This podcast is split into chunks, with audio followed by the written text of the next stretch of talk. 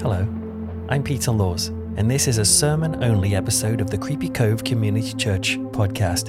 If you'd like to hear the full church service, complete with strange comedy, special guests, and notices like you've never heard before, then all the shows are available for free. Just visit creepycove.com to find out more. But if you just want to hear a sermon, a time of quiet reflection, and a song, then this is for you. I'd be grateful if you could check out patreon.com forward slash creepycove to find out how you can support the show and get lots of exclusive member benefits. But for now, I'll shut up. Here's your sermon. Hey everyone, it's uh, good to be back. And what a relief that gun wasn't real at all. I really thought it was, and I thought, man, we can't have two church murders in a row. That's just overkill. But um, oh, sorry. Appropriate. Okay, well, let's turn our attention to the topic for tonight, which is following on from last week, where we were unpacking a really weird part of Christianity, something that is uh, is is bizarre in many ways. If you remember, we talked about this idea that Jesus, you know, this kind of central figure in Christianity, um, Jesus basically being God in a meat suit which I know sounds a bit icky, but technically that's what the theological idea of this thing called the incarnation is. That Christianity is a bit weird and unique in how it claims that God is like knowable and relatable and comes to us incarnated. Now, um, it doesn't matter if you believe in this stuff or not. You may just find this interesting from a kind of anthropological point of view or whatever. I don't. It, that's not the point. The point I'm trying to make is it's really it, it's a strange idea. Um, carn in the word incarnation, we said last week, is the same word for meat that you find in carnosaur, carnosaur, uh, uh, carnivore, chili con carne, that sort of stuff. And I was trying to share last week of how it's a very mind bending idea. The idea that a divine supernatural being called God has, you know, gone to the toilet, had toothache and body odor, maybe attempted a cartwheel or a forward roll, we're not. A, I'm not aware if he succeeded or failed in that. Um, the Bible doesn't record that information. But a fully kind of physical human person that is fully that, but is also fully somehow the kind of the presence of God on earth. And um, this is interesting because many of us have this concept of God, uh, and some of us don't believe in God because of this, perhaps, is this idea that God is irrelevant, like he's abstract, he's a distant figure. It's a bit like that. You remember that Bette Midler song? Which always I thought made God out to be a bit creepy, where it's all like, um, God is watching us, God is watching us, God is watching us from a distance yeah, thanks for that. I practiced that. Um, but yeah, you know what I mean. This idea that you know God is is is is really far away. Where are you, God? All that sort of stuff. The idea of this incarnation claim is that God is not watching us from a distance. You know, like Michael Myers in the garden looking up at our window. That's not what it's like. He's he's like he's in the room with us, like hanging out with us, wants to be actually close to us and um, be a, a friend, move in almost. You know, that's the idea. And it's this, it's this idea I want to explore tonight. This idea of God like hanging around with us because it's pretty wacky. Um, and to help us think about this, I want you to talk. I want to talk to you a little bit about James Bond. You, you familiar with James Bond, the suave, debonair Englishman? Yes, there's more than one of us. Um, who is the uh, the world's most famous licensed serial killer? You think about it. He's got this little card that allows him to kill people I wonder if there's limits on that sometimes, you know. Can he just like if he's on the London Underground and he gets annoyed with somebody like with their headphones too loud, can he just push people in front of the train when he's bored and then when the police come he just holds up his license to kill uh, card and they're like, "I am sorry, sir. We thought you were a bog standard murderer." But no, I, I anyway, I'm digressing here. But think about James Bond for a minute. Why is he so popular? Well, because he's clever, tough, handsome, all those sorts of things. But most of all, I think it's because he's exciting. You know, like his life is always about action and dy- dynamism. He goes to beautiful locations, high stakes conflict. He has romance martinis, nights out in exotic casinos. His car's cool, and all these sort of stuff. So, have you noticed that to keep this exciting life going for the audience, there's something that James Bond never seems to do? And that is to stick around. Like he doesn't stay in one location or one moment for very long. You don't see him, for example, doing the sort of stuff we do, all the mundane things. Have you ever seen James Bond in a a long-term relationship that stretches across all the films. No, you know, like, do you ever see scenes when he's just like sitting with his partner trying to figure out what to watch on Netflix? You don't see James Bond scenes trundling a shopping trolley through Tesco and trying to decide which Pringles he wants when there's a two for one offer on you, you don't see any Bond movie which is about him taking his Aston Martin in for a service and he's sitting in the waiting room for like 45 minutes while they replace the windscreen wiper or refill the oil slick. That doesn't happen. Why? Well, obviously it doesn't happen because nobody would pay to see that. Well, I guess not. Because James Bond, the point of James Bond is that he's like a typical hero in fiction, and that he is that is the sense that he gets the job done quick. He doesn't stick around. He he chases cars. He kisses a woman. He shoots a baddie with facial disfigurement. Because of course, in the James Bond world, physical deformity indicates evil, which is a pretty messed up uh, principle when you think about it. But anyway, that's another story. But my point is, James Bond does the business quickly then gets out and then goes off into the sunset. He's like, in some ways, I reckon, he's like a kind of hardcore version of Quantum Leap or like Lassie. The, there's that show about the dog. Or The Littlest Hobo. That was my version. Did anyone say The Littlest Hobo? I watched that as a kid. Maybe tomorrow I'll finally settle down. That was great, that show. The hero turns up, does whatever he or she needs to get done, and then gets the heck out of there. You know, that's how savior figures work in um, in film and TV. But let's just consider this idea of the incarnation in this Christianity thing. Because you would think that a divine being who took on meat and flesh, um, you know, you'd think maybe that he'd want to get that over as quickly as possible. You know, the idea of like, um, you know, this spectral cosmic being having to come down to our level. You think, oh, well, maybe God might say, listen, I'll do it for a week, right? I'll, get down do what I need to do in a week, but then I'll slip away back to the sky, so to speak. I'll get in there, get out, and say, wow, that was rough, but at least I delivered my message. It's, it's like the same feeling you get when you go to the dentist. You know, you just get in there, get it over with, and then get out. But in this bizarre religion, Christianity, God doesn't do that at all. He does something quite unexpected. Remember last week, uh, when we looked at uh, John chapter 1, verse 14. We had that read to us again. The shocking bit where it says the word, that was God, uh, became flesh, the God in meat bit. But tonight, I just want to look at the second part of that element, the second element of that verse, which is just as mind boggling, where it says, yes, the word, like God became flesh, but then it says, and then the word made his dwelling among us. In other words, this claim is that God didn't just come to physically hang out with us for an episode to do what he needed to do quickly, quantum leap style. No, Jesus didn't even come for a three week campaign or a year, but rather the idea is for a lifetime and for every minute of his 33 years. I mean, think, I've, I've thought about this before. I thought, well, if he wanted to, like, there's no reason why Jesus couldn't have, like, rocked up at the age of 30 like he could have just come strolling out of the desert. Like a kind of mysterious stranger who people look at and say, Whoa, who's this kind of cool guy who's just stepped out of the desert? I suppose if God really wanted a virgin birth and still have that, Jesus could have been born as a fully grown man. If you've seen the uh, British sci fi horror film Xtro, you'll know this is possible, though catastrophic for the mother, of course. But yeah, the, the New Testament tells us that Jesus' public ministry um, went on for three years before his death. And so he, easily, he easily could have just turned up for that bit, you know, the stage bit, the mysterious stranger. But no, this is the weird bit.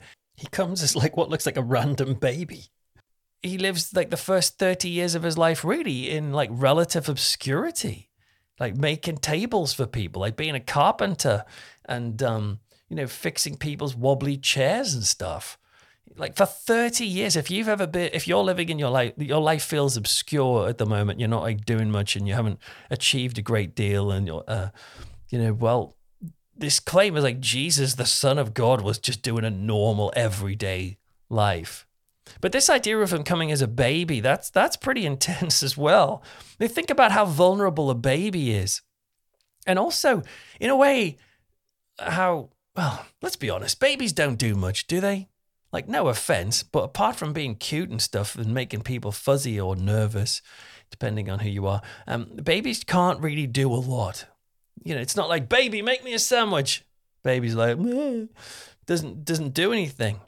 You know, you, you can't chat to them about which Friday the 13th movie's the best. They, they, they've got no clue. They can't feed themselves. They can't roll over. Um, you could take a baby, leave it in the park on a cold winter's night, and that baby probably wouldn't make it through the night because the, the baby has no chance of escaping without someone else to help. Babies are the very definition of vulnerability.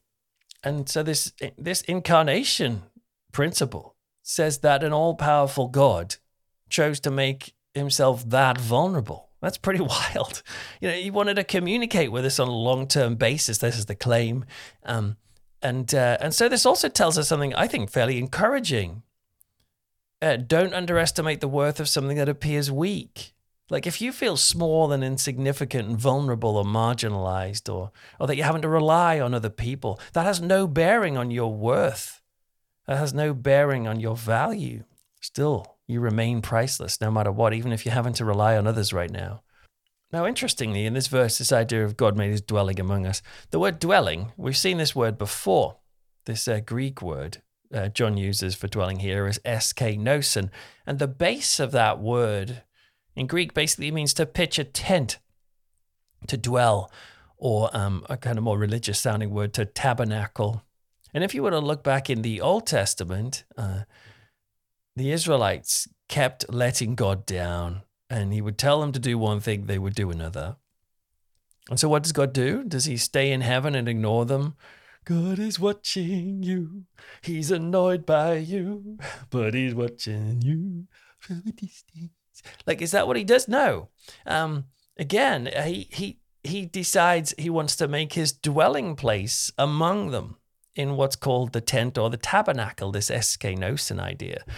And, um, you know, so if you've seen any of the old biblical epics, you know, with Charlton Heston and stuff, and uh, the ancient Israelites following a pillar or a cloud of fire or having a tent with the holiest of holies in it, they did that. They've got that there because um, basically the principle is the same. God's like, I'm moving in. I'm gonna hang out with you. Like, like I want to live in your in your village, in your town, in your house. Um, there's a Bible translation called uh, "The Message" by this guy called Eugene Peterson, and he phrases the verse that we had read to us by Killbot earlier. He phrases it this way: um, "The Word became flesh and blood and moved into the neighborhood." That's what it's like, basically. And so this idea is that um, Jesus is the same thing. You know, God comes to us in meat, incarnated, to move into our neighborhood, to be with us. So, so we can know what He's like. And that's that. You know, that's one of the reasons why I'm still willing to call myself a Christian today. Because to be fair, if God was really like how some Christians paint him to be, I would not want to call myself a Christian. I wouldn't want to be part of that stuff. You know, like how God is so often painted as vengeful or prejudiced or judgmental or unkind, or that his love for people is conditional, or that it's all about reaching a level of moral perfection or being interested in certain areas of culture and not others, or, um, or that they have to follow a very narrow expression of spirituality or vote for a particular party, or, you know, all these different things. And then God will love you if, as long as you fulfill all of this small criteria. Or indeed, this image that God is just waiting to smite us with glee, or that he's standoffish and watching us from a distance, or um, that God likes to play brutal games with us just to teach us a lesson, like jigsaw style. All of that sort of stuff. I'm sorry, that's not for me, right? That's that doesn't gel with me. The reason I'm willing to call myself a Christian is because I, I prefer this method, which I think you see in the incarnation, which is God wanted us to know what he's really like because we keep getting it wrong. We keep getting it mixed up. You don't you don't have to believe all of these fire and damnation, judgmental, hateful preachers. What I like about this is like um, that you just have to realize that God recognized we were getting it wrong, and so God wanted us to know about His character. Um, And perhaps even that God recognized that some of the Bible writers um, were sometimes getting some of this stuff, uh, you know, presenting God in a vengeful and cruel way, let's say. Because there's passages of the Bible you can look at and you go, man, that's intense, you know, um, that, that, that seems cruel. And so what does God do? He turns up in the flesh to hang out and to teach the world that his character is actually about kindness, forgiveness, and love. That's something that resonates, I think, with most people you might have had a very negative experience of church or Christianity. Uh, I I host a podcast. Everyone, did you know this? I host a podcast called the Peter Laws Podcast, which comes out every week for people that are members of our Patreon program. And um, just recently, I we were sharing readers' sto- uh, listener stories of their their hurtful, painful, and negative experiences in in church. So it happens, and sometimes it comes from a presentation of God, which frankly just doesn't look like Jesus. So you might ask if if God exists, and of course that's a big if, he might not. But if he does, then he probably doesn't like you much. That might be the impression you get. Or that he puts up with you, or that he's disillusioned with you, or that if he had his way, he'd rather not get anywhere near you, but just watch you from a distance, twitching through the curtains, maybe at a push. It, but that's just not what we see in Jesus, who's supposed to be like the, the full revelation of what God is actually like.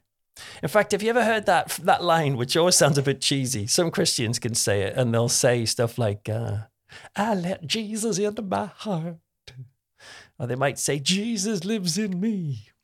Well, that might sound strange and corny, but it really does reflect a core idea in the Bible that that Christianity is about saying like about saying you know god wants to be in my life and so okay come on in. You know be in my life. Let's see what happens. Let's see if it works. Which uh, it shows that rather than god wanting to stay away from us that he wants to join us in the excitement of life but also in the mundane nature of life the boring stuff and not in a weird like i'm monitoring you for your moral performance. Like God is like stood in the corner, like ticking things off when he's like, oh dear, you watched that, did you? like not like that at all, but like as a companion, a friend, but also a source of strength and power when you need it. Uh, that's pretty cool, and and that and that's why I'm connected with this stuff. That's that's why it matters to me because in my life I do I just find it to be a great resource. Uh, this idea. Now, of course, it could all just be rubbish. There could be no such thing as God or that if there is a God, then the Jesus version of God is a myth, and that uh, you know God really is much more like a kind of smitey smitey type. It's possible, of course it is, but I just find myself persuaded that there's something about this Jesus guy, um, and that he is this billboard for what God's character is actually like. And so, if I ever want to know what he's like, I don't look towards people. I don't look towards you know representations of God in. Uh, in certain areas of culture, I'll just say, well, what does Jesus look like when I read about him? And he seems to value love and kindness and companionship. And that's a big deal. You see, if it's true, then this concept of the incarnation is really remarkable because it means that the claim is that basically God's walked in our shoes or trainers or whatever you wear. Book of Hebrews says, uh, We do not have a high priest who's unable to sympathize with our weakness. So, you know, God understands this is the claim. God understands what we're going through. Like some of you listening to my voice now, you are you're grieving for loved ones. Well, this claim of the incarnation is saying God's been there too. Like he is he knows what it's like to have people alongside him and hugging them and hanging out with them and then them not being there anymore because they've died. Um, if you feel threatened or rejected or bullied or abandoned by others unfairly. Um, the claim of the incarnation is that, well, God's been there too, because Jesus went through all of that stuff. And this is the big one. If you are witnessing your own body failing you or rebelling against you, and you are going through some sort of chronic pain or illness or, or, whatever, or maybe that of a, someone you know and love, astonishing as it sounds, this claim is to say, well, God has been there too because of this incarnation. So, the incarnation, I wanted to talk to you guys about it uh, because it's just a really profound idea and, and quite interesting. And I, I think, right, and I'm going to finish off in a sec, but I'd say I reckon in in the kind of the top trumps of the miraculous, let's say miraculous claims, I'd say the incarnation is even more profound than the resurrection. Uh, this idea that you know Jesus died on the cross and then rose again. I mean, that's pretty impressive, right? I'm not trying to belittle that, but you kind of expect a God, if God existed, to be able to have power over life and death. It's expected. To, uh, the creation of the world in six days, whether or not it's six literal days or like through evolution and the Big Bang, and God was a kind of organizing principle behind evolution, whatever you believe, right? Um, but again, that's amazing to think that you know that the, the, where all this came from. But if if there is such a thing as God, if an entity like God really exists, then again, that's not that surprising that God can make stuff because he's like perfect and all powerful, able to do that. So really, he should be able to do that stuff tied by with his uh, hand tied behind his back, or even and don't get offended by this, but even Jesus dying on a cross, right? That's shocking, right? Of course it is. But then if he was just a prophet, like just a general, like religious teacher, um, well, a lot of people have been executed for their faith or for their beliefs. And has, as horrendous as crucifixion is, there are people in this world who have been tortured for longer. Um, which is not to say that cross isn't a big deal, but what I'm trying to say is what shoots all of these things into the stratosphere is the incarnation. Because suddenly you're like, whoa, hang on a minute. Uh, if this was God incarnate, taken on meat and flesh, then God allowed his body to be tortured and die when he didn't have to. That makes it much more mysterious and profound. And again, it's not that uh, the idea of God creating the world um, is kind of expected in a way. He's got the power, but it's not really expected for God to do this, to become a baby. That's the thing about the incarnation, which is interesting and unique because it stands in a different spotlight, I think, to other Christian ideas because it's just so unexpected. so there you go. Just a little dip into a pretty intense and fascinating idea, which you can feel free to take or leave, by the way. Um, but I just hope it gives you an insight into how strange Christianity is when you really think about it. That said, God took on meat, took on flesh, but not only that, that He stuck around. And why? So that we might get to know Him and know for certain what he's like. Okay, then. Well, we now come to a time of uh, prayer and meditation. And you know, as we go into this, I'm really conscious of what happened to Jackson um, being thrown off the cliff by a ghost and everything, and um, Verity too, who's in turmoil after what she did. So I just thought it might be a good opportunity for us to spend a moment in quiet uh, where we we admit that for some of us tonight, life is pretty horrible and complicated. So let's uh, let's do that now. I want you to imagine that you are standing in the car park of Creepy Cove Community Church.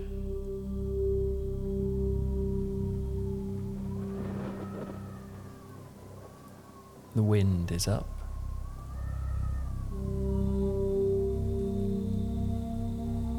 So much, in fact, that you can almost feel the spray from the sea, even though it's way, way down at the bottom of the cliff. And as you stand, you're just having a conversation with your mum. Nothing dangerous, nothing wrong. Until suddenly you are grabbed and dragged, and before you know it, the life you were in just a moment ago is shrinking and becoming further away. You stare down your legs and see the heels of your shoes cutting a hard line into the ground. Though you fight and struggle against this cold, invisible arm holding you, no use. Because by the time you look back down at your shoes, look at them now. You see the ocean directly below you. You're falling. I want you to let this frightening image be a symbol of whatever is stressing you at the moment. but you're falling. You are dropping through the air with nothing to hold you up. Every now and then you see branches and twigs to grab, but they are not strong enough. The really strong ones just out of your reach. And so you're falling.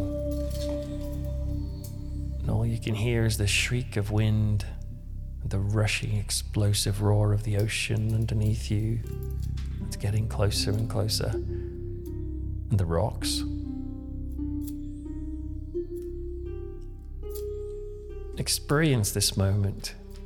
Do not deny this moment. Do not deny your fear, your despair, your grief, your sadness, your loneliness. Because falling is often lonely.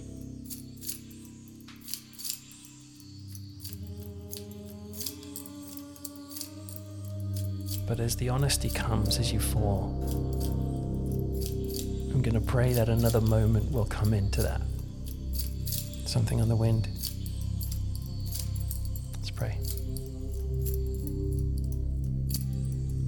God, if you're there, can you just look at us and see what's going on? For some of us, we feel like we are tumbling through the air. And life is just horrible.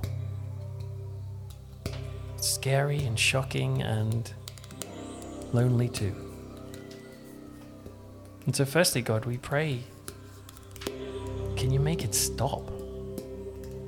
Is there some way of you changing this situation so that we can find our feet again? People say you can perform miracles, then well, go for it, please. Sort these things out that are throwing us over. But God, if for some reason we keep falling, can you do something unexpected? Can you cause a revolution to occur in our mind? Just as unexpected as you taking our flesh to be close to us, can you give us some sort of peace that goes beyond all understanding? Can we be reminded that we are not alone and that we have com- a companion? Whether we believe in God or not. Renew our minds somehow, even in the midst of our falling. Help us to know that we have a future. And you know what? Give Jackson a future too, in Verity. In your name. Amen. Okay then. Well, thanks for that. Next time, when we meet together, by the way, um, we're going to be looking into the subject of romance, and uh, that should be interesting. But for now, uh, we are going to invite the band who we heard about earlier. And we are delighted that this week they are joined by the Creepy Cove Orchestral Society. And uh, yeah, woo. And um, they're going to be singing an Exorcist tubular in bells inspired version of Abide With Me.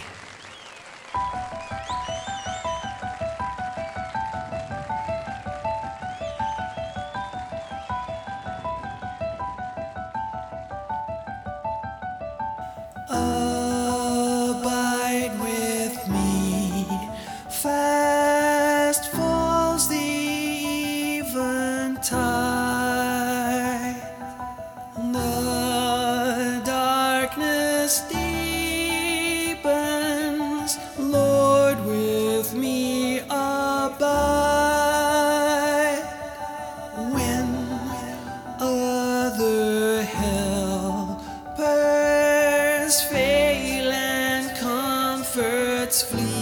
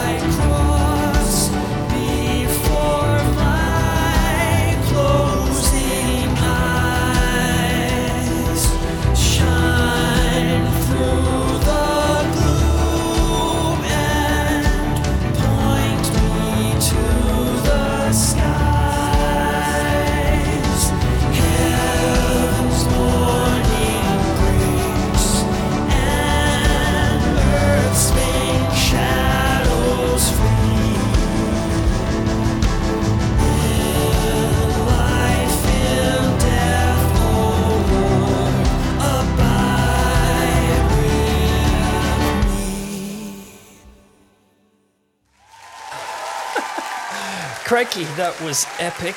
Um, thank you so much for that and for the Creepy Cove Orchestral Society joining in. And thank you for coming to Creepy Cove. We'll see you again next time. But now, it's cocktails.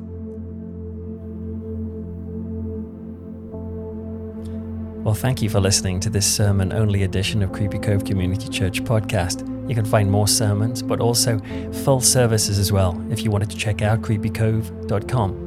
Remember, support the show by going to patreon.com forward slash creepycove or visit creepycove.com and sign up to the Peter Laws newsletter so you can stay in the loop. Have a great week. Take care.